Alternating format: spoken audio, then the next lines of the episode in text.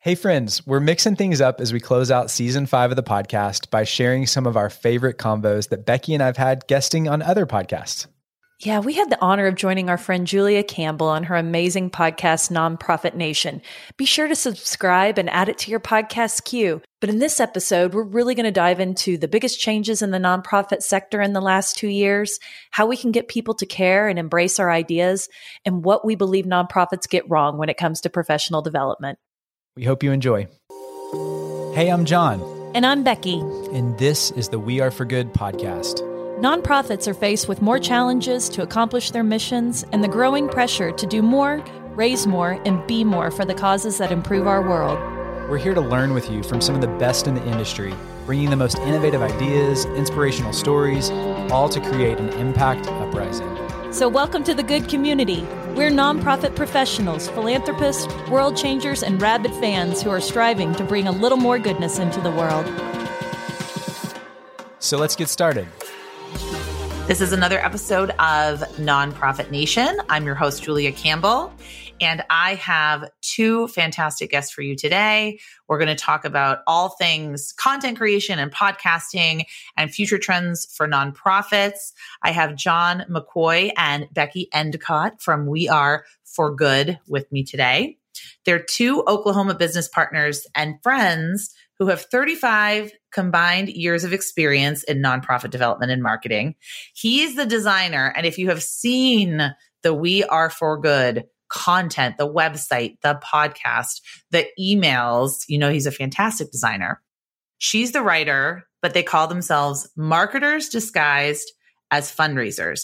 And they cut their teeth working at two of Oklahoma's largest foundations, leading teams in annual giving events stewardship, major gifts, and they built a groundbreaking employee giving campaign model that's been internationally replicated by development shops around the world. After dreaming of a full fledged company aimed at empowering and equipping this generation of nonprofit leaders, We Are for Good launched in 2020. What a year to launch a business through their podcast of the same name. And I was the first guest on that podcast, episode one. And the podcast debuted as the number one nonprofit podcast on Apple iTunes. And I absolutely love that. Their favorite thing is teaching. And they launched We're for Good Pro, which they coin the term Netflix for nonprofits. And I love that. That's exactly what it is. And that's where they bring the best thought leaders and innovative disruptors to an online classroom in order to empower professionals to do more for their missions. So, welcome, John and Becky. Oh my gosh. It is so hard to sit here and not emote and say thank you while you're talking. That's so kind. Our guest number one. Do you remember when we were so excited to land we Julia so on our podcast and we, we had so such imposter syndrome? Hello, my friend. Wow. How many episodes as of this recording have you done? 240. 240. Wow amazing. So, yeah, I mean, let's begin with your story. I said a little bit about it in your bios, but what inspired you to create the We Are for Good empire? And it really is an empire right now. Well, I mean, like a lot of things, it just kind of has snowballed over time, and it's our story really starts as me walking into Becky's um, interview office wearing a necktie, trying to impress her because I was trying for an internship at the Oklahoma State University Foundation, you know, I wanted to get into something, you know, in the nonprofit space. Becky's leading this marketing team. I think she has her entire life together.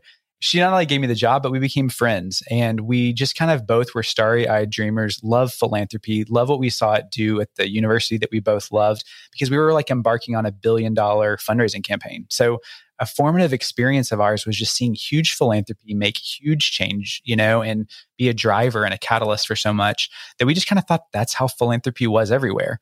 And, you know, our story continued because we followed each other to a healthcare foundation here in Oklahoma City, which is where we both still live today. And we spent the last decade there, but it was a completely different experience. You know, it was a lot of the employees at our organization didn't even realize we were a nonprofit. We were in the kind of the middle of a big lawsuit from a really famous philanthropist that just kind of set the tone for a completely different experience there. And it took time, but it kind of almost restored our belief in what the power of philanthropy as we saw a grassroots movement really begin in front of us. And that was that employee giving campaign because there's so many passionate people that just wanted to plug into philanthropy, that it kind of broadened our dreams of what was possible. And we grew up a lot during that decade. And again, just wanted to like perpetuate that kind of lessons we learned, but also just the energy and the power of philanthropy and how it transforms people and the, you know, whatever you're trying to impact.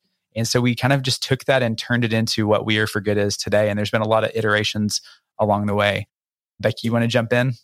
I mean, that was beautifully said. I think you could just call us the creative rebels of the sector who we, we're just constantly looking at everything through almost a marketing and community lens. And I think just the basis of our friendship was looking at each other going, why are we doing it this way? Why wouldn't we do it in a completely different way? And we've just always felt that nonprofit had so much potential, but that it was so antiquated in its process and in, in its engagement and in its ability to awaken and inspire. And we just wanted to thread in heart and our hustle. And we love whimsy and we love just the joy that philanthropy can bring. And yeah, so we had this idea. Actually, John had the idea. He cultivated me for three years until I was like, okay, I guess I will try to be an entrepreneur.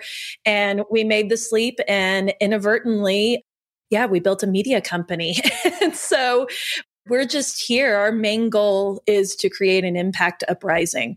And we want to fundamentally elevate, drastically elevate not just the nonprofit sector, but, you know, B Corps and social impact and anything that is pouring more good into the world. And so, yeah, we want to democratize it and evangelize it and bring as many people along as we can. I love that. So 240 episodes, definitely probably more after this recording because you do three a week, which I think is so phenomenal. How did you come to the realization that you needed to do a podcast? And how do you determine, you know, what kind of guests you have on your show and what kind of things people want to learn? Well, you know, it's funny to look back now because, you know, my initial pitch to Becky was we need to do a five day a week podcast, like a new episode every day. And I told him to slow his roll. Yeah, which thank goodness for that because I think this is a good cadence for us. But I mean, this this kind of thought process behind it is what I love about podcast is that you get to know the person. Like it can be so much of a human conversation, not just the strategy or the tactic, but understanding like what's the value proposition underneath the surface and what's motivating and driving these people that maybe we see success on the surface but getting to know them as humans too like gives so much color. And i think you know i i'm a big follower of all things entrepreneurship so i was listening to a ton of podcasts at the time when i kind of came up with the idea for it. But i just thought man this is really untapped in the nonprofit space definitely at the pace at which that i thought we could have conversations and really create a really inclusive table and lift voices that we feel like you know don't have an opportunity to really spread their message as much. And so we just wanted to create that place.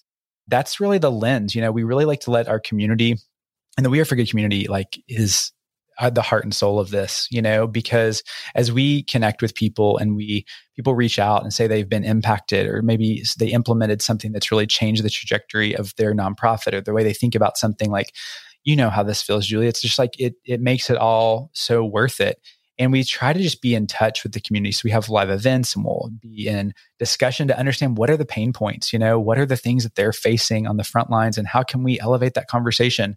And I'll just lift one example because, you know, mental health is something that's not talked about enough. And especially in our sector, especially in light of the compassion fatigue. And then you lay on the pandemic and you lay on all the factors that have been the last couple of years. And we just wanted to take that head on, you know, and Becky Becky, I don't want to share this for you, but you can hop in here. But you know, Becky had a real personal story of this, and you've got to jump in, B. I can't tell your own story. No, I mean, I just I was one of those individuals in nonprofit that just worked myself to the bone, and I I didn't understand what I didn't understand until I was at rock bottom. But I was just not built for a corporate environment. I wasn't built to be in a box. I'm just a creative, and trying to work in a culture that was just n- not affirming of that. And it was very closed off and it was so hierarchical and patriarchal. Um, yeah, I just had a nervous breakdown. And um, I, I don't know if that's the correct term, but I tell John I lost my marbles and it always makes him really uncomfortable because I would pretend to be picking them up and putting them back into my head. right. I think a lot of people light. can relate. Yeah. So I just shared the whole experience and it actually happened. My trigger ironically happened while I was studying for the CFRE. And I'm not here to say that the CFRE will give you a nervous breakdown. It was just kind of the, the last straw. But, you know, John called us one time the kind progressives. And I love that because there just isn't an option right now. It didn't feel like for people in nonprofit to just come and share, you know, what's bogging them down? What is holding them back? What is it like, you know, to not be paid equitably, to not be able to have the freedom to innovate and to grow and to try things? And there's so much work and the power dynamics are, are often, and there's racism in our sector. And, and we just thought, what if we show up and attempt to equalize this in a really kind way that sees all people, but we're going to push the envelope because we want to get to that impact uprising and we cannot get there unless we equalize and bring everybody along with us and allow them to have a voice in that. And that is really what drives how we pick our guests, how we put our content out. And yeah, it's just the response has just blown us completely away. So I need a shirt that says Impact Uprising. Can I get one? coming. That's coming soon. Absolutely. uh, I I need a bumper sticker. I think it's a fantastic way to really espouse what you believe, but also to really provoke nonprofits to understand that no matter their mission, no matter their cause area, it is going to be viewed as an uprising. It's going to be viewed as disruptive to some people and some people are going to love it and some people are not going to love it. So there's no way to toe the line anymore. And we need to really embrace what we stand for and draw a line in the sand and plant our flag and all of those, you know, little cliches. But I think we need to be much stronger in standing up for what we believe in and espousing that. And I, I love the, the point you made about elevating voices that maybe are not heard. And that was a big reason why I wanted to do my podcast. I wanted to have guests on that I don't feel like we're often featured in the sector. You know, you don't usually see them at conferences. Maybe they haven't written a book, they're not really hugely famous, and get their perspective because I think it's unique. It's so important and uh, speaking of mental health, I had Ian Adair on. I know you've oh, had him. We love yours. Ian. Yeah, he's great. Love Ian and Meico Whitlock, the mindful techie. He's amazing as well. So he talks about how to use technology in a mindful way. But Becky, I want to ask you this question just to bring it a little bit more back to a tactical tips for our listeners. You say that you fell into development from marketing and you both call yourself marketers disguised as fundraisers. So in your experience working with and in and talking with dozens of nonprofits and nonprofit professionals through the years, in your experience, how do you really get people to care? And how can we as communicators get people to embrace our ideas? I think the key to that is vulnerability and authenticity. And I love that that is such a burgeoning moment right now in the world, not just in nonprofit, but people are tired of getting on their, you know, their Facebook or their Instagram or whatever it is and seeing this Norman Rockwell sort of something played out. We can't relate to that. And when we actually start to tell the stories of the people and we pass the microphone to those who are affected, not necessarily, you know, our board chairman. We can't relate to him or our top donor. We, you know, we don't know what that's like, but we do understand what it's like to see struggle. And we understand what it's like to feel otherized or to feel left out or to feel that there was a gap and you wish you would have had something or someone. And so I think we're seeing this just a moment in thought leadership rising and the idea that everybody can be a thought leader because you have a unique lived experience to draw from, whether you're a young professional or a seasoned professional. And so we're really trying to create a space for people to feel confident and comfortable to speak into that. And as you pour your passion, the thing that matters most to you into your words or a video or whatever it is, people start to, you know, it's a kind of a scroll stopping kind of effect and people see themselves there. They want to know more and, and they're waiting for that moment of uplift and they want to be a part of that moment of uplift. And that is where you build community. And as you start to do that in your network, people react, they're sharing, other people are coming along because that viewpoint is magnetic. And you pointed to the fact that we have to stand up and and say things boldly and know that it's not going to resonate with everyone. And I say that is okay. You know, our house is not going to be for everybody, and that's okay too. Like find your people, find the thing that stirs your heart and gets you moving because when you're in community with like-minded people, it it just lights a fire under you and I just think your life becomes more vibrant. I love bringing my kids into these discussions about philanthropy and cause. And it just starts to make a little bit more harmony. And I just think doing it alone, there's just no room for that in our sector anymore. So we're just trying to figure out how can we curate the tools the frameworks how can we bring in story to illustrate what we're trying to do? And we're just seeing this rise of people stepping into that and it's really really heartening of what that we think that's going to do to uplift the impact community. Do you want to add to that john? I affirm everything that becky's saying. I just see a shift not that values have not always been like the basis for all major you know shifts in our society I just think it's more on the top of the surface than ever, though. You know, with the great resignation happening, like we're all kind of taking stock of what really matters and where we really want to invest our days and our hours and our commutes and all that. And I just think it's such a unique, special time for our nonprofits to step forward boldly into where those values and start attracting their people because people are looking for purpose and we uniquely can offer that more than any other like for-profit entity can bring to the table. There that's why they're wanting to partner with us you know at crazy levels. And so we just need to lean into that superpower this moment and i just think the time is now. Like i just there's so much this is why we're probably idealist optimists but i just think that we're missing the possibilities that philanthropy brings as we kind of lift all these things together I love that. And that brings me to my next question, which I guess we can start with you, Becky.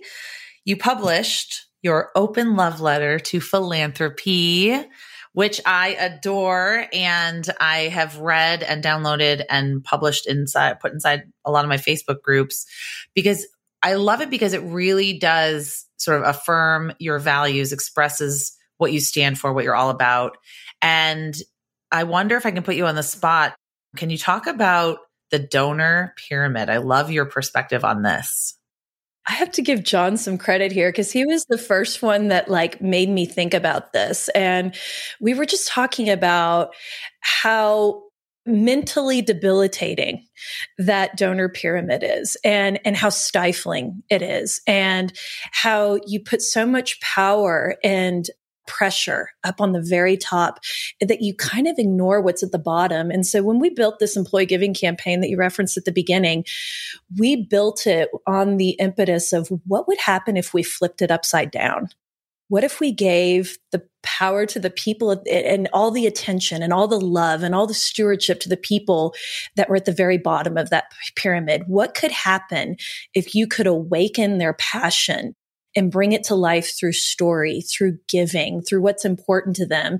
And we committed just, we thought, you know, if we could flex everything we know about marketing into that movement. So put people in videos, start telling those stories, you know, shoot emails and brand the heck out of everything that we buy, you know, putting little stickers on it. So there's philanthropy, you know, like breadcrumbs all over our organization what would happen? And it was a moment for us because our theory proved to be true. And I think everybody would think, well, of course that's going to be true because you're asking people to invest in the thing that matters most to them. You're not saying, administration wants us to give to the unrestricted fund or the employee bereavement fund or things that we just can't grab. We can't understand what that is.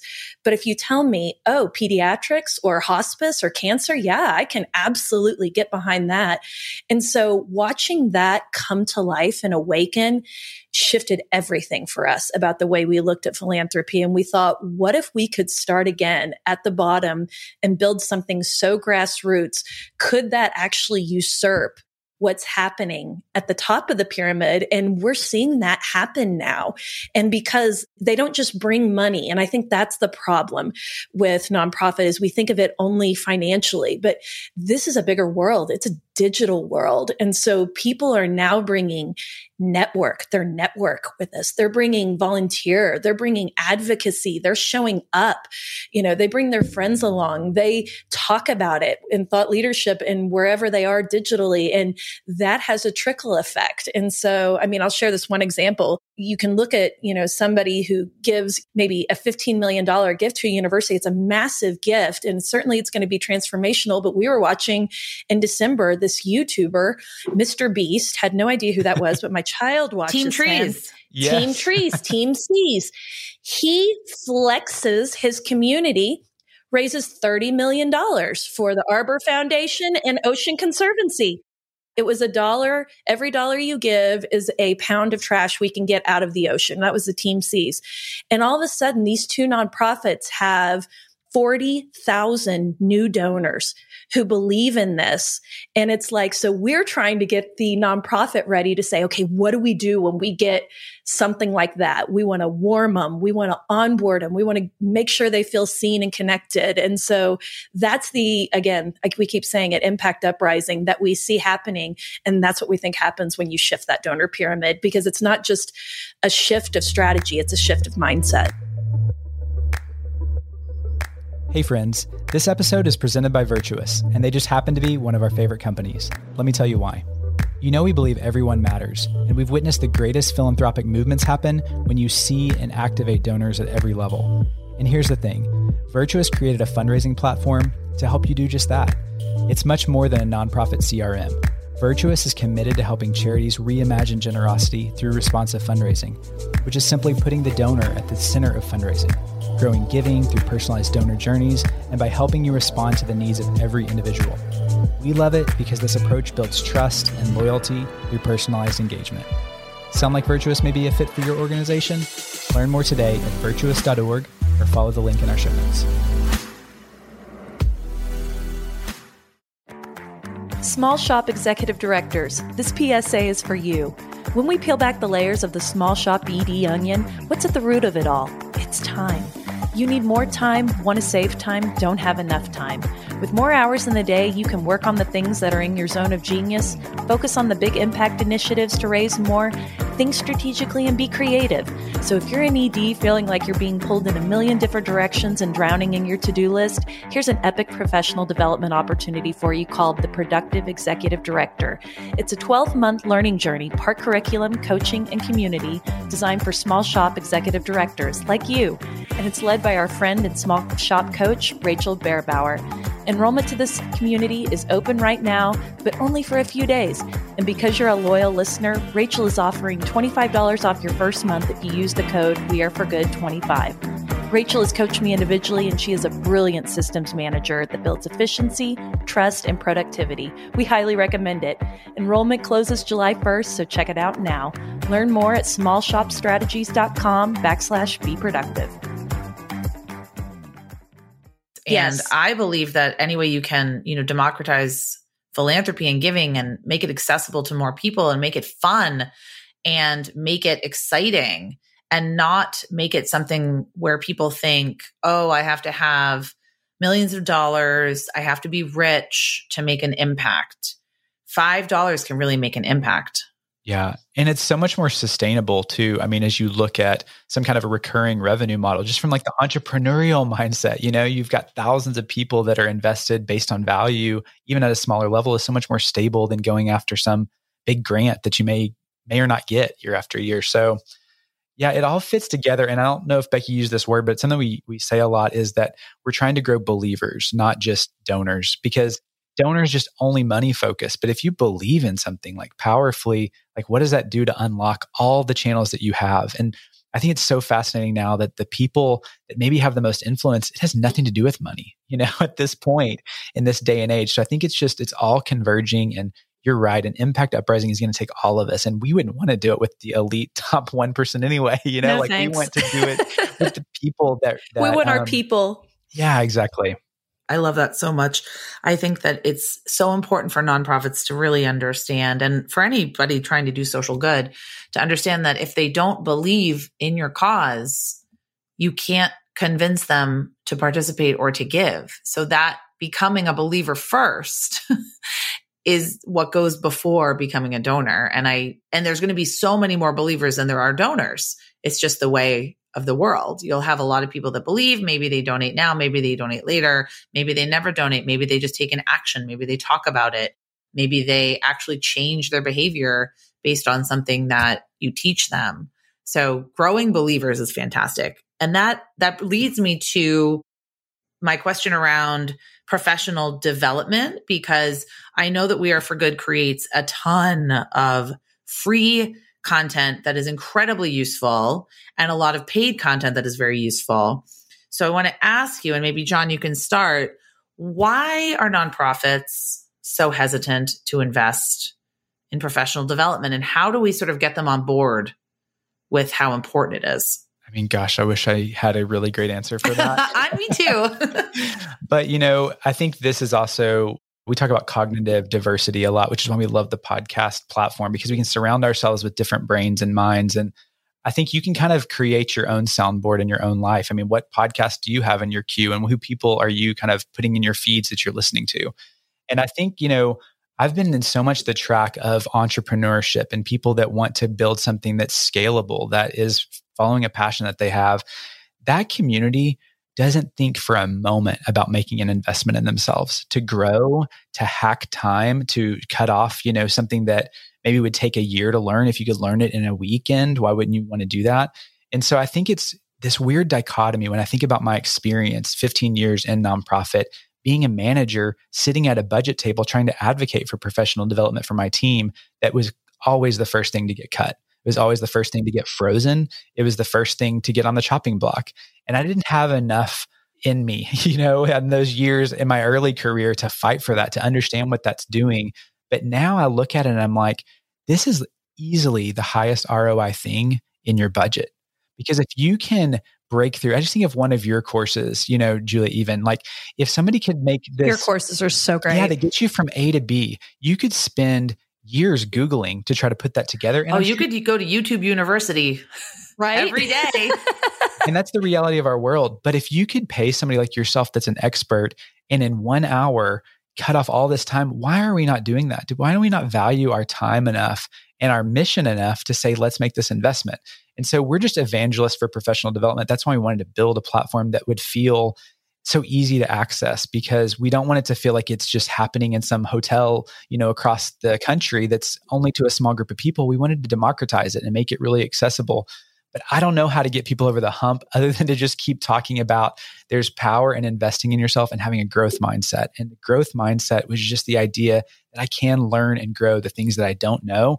It's okay. Like let's let's be honest about what we don't know and lean into it and learn and evolve and we can get there so much faster if we just would admit that and make some investments in our teams so I wish I had a better answer than that, but that's where I'm at. I mean, to me, it's exactly what we're seeing in nonprofit. When we say that we're 10 years behind everybody or we're not elevating up, that is a direct reflection of our ability to learn. And if we're not learning, we're not innovating. And I love that John brought up abundance mindset because we're just trying to get people out of the scarcity mindset. And I will just compliment you, Julia, because you are doing this and you've been doing it for years so well. And then you added a podcast as another layer. And I think that's so smart because podcast listeners are learners. They're curious. They want to learn. They want to take the extra step. Our listeners do this largely, we found on their free time while they're commuting, while they're cooking, while they're going grocery shopping. And so they want to learn. And these are the people that we think are going to innovate the sector. And if they can bring their friends along, if we can kind of just create a ripple, then that's how we're going to elevate but it's going to take a lot of us to be able to turn that tide. No, I absolutely, I completely agree with that. I had that struggle when I was a development director, marketing director, because I remember wanting to invest in the course. I don't know what it's called now, but it was called Raising More Money. It was very famous course. It was a series of books. I think it was books and DVDs at that oh, that's point. awesome. I don't think it was raising online. more money. Very but succinct. It, I think it's called raising more money, but now it's called something else. But Beneful or Benev, I don't know. Anyway, Benevity? Ben, I don't um, no, Benevon. Beneful. The- oh, the Benevon model? Benevon. Yeah, the Yes. Benevon model. Yes. The Benevon model. And I had just started out as a development director. I knew how to do the stuff, but I didn't really understand how to create a strategy and a plan. And I didn't know what I should be focusing on. And I didn't really understand all of the facets of building a thriving development program. So it was $500 at the time. I will never forget this. And I knew that it would really level up and I was going to do it on my spare time. I was going to get the books and that, and I wasn't allowed to do it. And so I kind of piecemealed things together and figured it out on my own. But I always think if I had had a roadmap starting out, I would have saved so much time. And I agree with you about the scarcity mindset versus the growth mindset. Nonprofits are, we were just conditioned that we have to be we have to be struggling we have to be bootstrapping.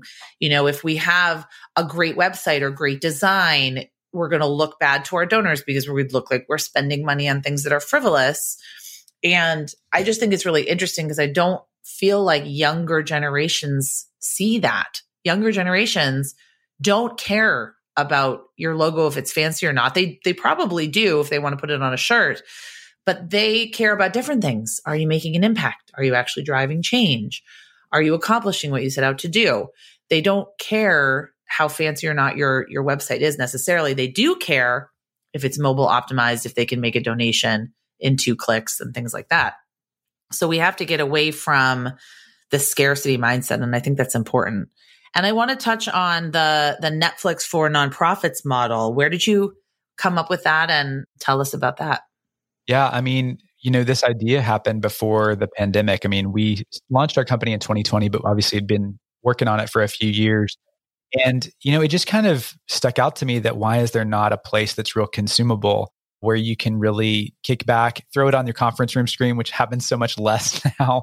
But I mean, I just had this vision of like, why wasn't there the investment of production quality and like all the engagement techniques that we know about from storytelling?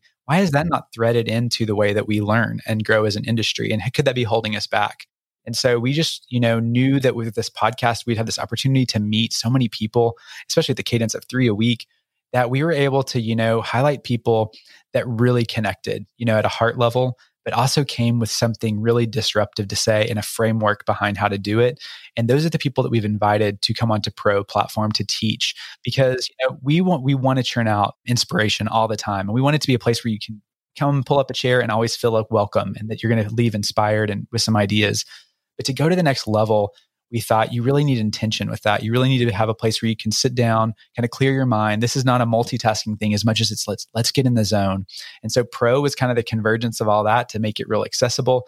We've also introduced live coaching, which is kind of void in our space, at least at scale, which is the idea of bringing on a thought leader and allowing them to answer questions live in front of an audience. So they can take people on stage, and I'm using my air quotes here, but you can come up and talk about a problem that you're facing and get real time feedback in community because we feel like there's so much more that could happen as we lean in vulnerably and share and encourage each other. And so live coaching is a real core component of Pro and it's all kind of bundled together in one membership. So that's the offering and it's every week it's you know getting new pieces added and we're refining it and figure out what works but it's just a place to grow you know it's a place to grow in community that we always wanted to see in the world so we just created it and it's entertaining. It's like we call it edutainment. Like we we want people to be light we want we want to thread in humor. We want them to be a we want you to see them as a human being. So we create you know just a little bit of space for them to talk about themselves and the things that are important to them because once you know someone's heart and intentions you can see that threaded and what they are teaching. I mean, you bring up the open love letter to philanthropy. That was my, I'm going to use a Gen X phrase here. That was my DTR. That was my defining the relationship. you know, it's our why of why we do this work. And when you understand the heart of that, it's like, oh, I really believe in that and I want some of that. So, and here's the topic we're going to dive into. So we just, we'd like to revolutionize the way that we teach and engage. It doesn't have to be stuffy. You don't have to go to a conference and have 42 flags underneath your uh, conference badge to give yourself legitimacy. And so, yeah, we're ready to just shift the narrative. And I'll just say, I feel like if you're a nonprofit right now and you're listening, this is your moment. And we use this analogy with Oliver. Like we're the nonprofit is always Oliver, like coming out with their bowl saying, please, sir, may I have some more? Asking donors to buy a table or, and it's like, no, no, the power dynamics have flipped now and you are in control and corporations and communities and sectors are looking for your expertise. They're looking for your passionate people. They're looking for how you communicate purpose. We have something very big to give right now and if you are brave enough and bold enough to step into this moment we're telling you that we have interviewed so many people who have chosen to make that step and their success is just skyrocketing. So we're just trying to replicate that for as many missions as we can. What I appreciate about the content that you put out with We Are for Good is that you really are elevating all sorts of different perspectives. So you have people that work in the trenches in nonprofits. You have people that are investors and donors. You have people that are consultants. You have people that are staff members, that are volunteers, that are working towards social causes uh, from every aspect. So there's always something to learn and there's always just a unique perspective in there. So I really appreciate that. Well, you know what? We play too well, uh, play too much in our own sandbox. Healthcare philanthropy only talks to healthcare philanthropy. Other fundraisers only talk to other fundraisers. There's a lot to be learned in the entrepreneurship level. We really believe in thinking like a business. I absolutely I love that. So what's next for we are for good? What's sort of on the horizon? Buckle up. so, I mean, we're going through this right now of like, we're now a toddler company. So we're trying to find our way and not fall over, but we're leaning more into impact uprising. Like, that's our North Star. It's literally on the TV in my office every day and what we really think about. And so, our vision is to really touch 1 million people, like to impact 1 million people through the platforms. And so Becky alluded to that we're now a media platform and we really are seeing ourselves in kind of this moment to lift conversations. And so we're going to go deeper into the podcasting space. It's it's struck a chord. I think it's how people are learning right now in a real passive way. So we're going to go deeper into the podcasting space. You're going to see a reimagined website, a place where you can really come and learn and grow. And it's real integrated where you can go deeper and get resources and be a content hub for you to really just get connected with the people and the resources that are fueling movements that you can follow too. And I'm going to tease this. I don't know, I don't have a date in mind yet, but we're putting together an event where we're going to you know bring together all of the best thought leaders and the people that have been on the podcast and just some of the flow that we are for good has become you know put a flag around of these ideas and the tenets that we've shared today and be a one day virtual event that's we're viewing it as a global audience. I mean this is a global community that wants to create an impact uprising and so it's going to be disruptive in that way. It's going to look a little different than your typical conference but have a lot of the things that people have come to know and like from our content I love that. I can't wait. Well, I will be highlighting that content, sharing it out. And where can people find you? I know that you did the best practice where you are the same handle on all your social media sites, which is amazing. Can we talk about that for a second? Because John is, I mean, he is the branding guru. How many how many URLs do you have in your GoDaddy account, John? I buy it's a new like, URL about every ten days. I, mean, I do too. I do too. I'm it's addicted. Hilarious. So yes, we, we you can find us at weareforgood.com. We are certainly on.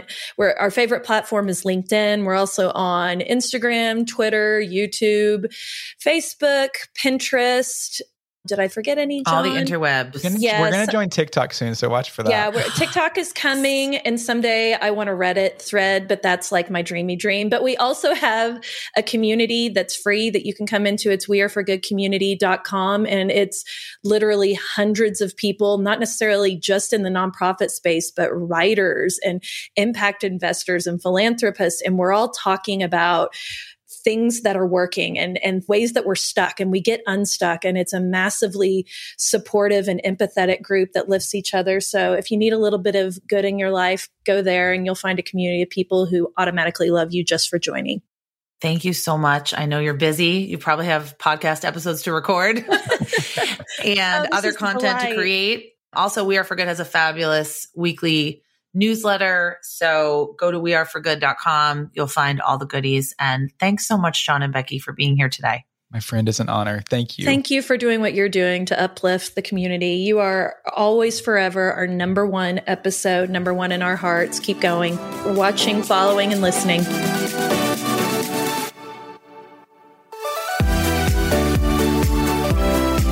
Well, hey there. I wanted to say thank you for tuning into my show and for listening all the way to the end.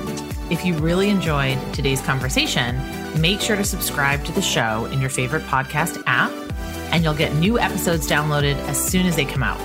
I would love if you left me a rating or a review because this tells other people that my podcast is worth listening to. And then me and my guests can reach even more earbuds and create even more impact. So that's pretty much it. I'll be back soon with a brand new episode. But until then, you can find me on Instagram at Julia Campbell77. Keep changing the world, you nonprofit unicorn.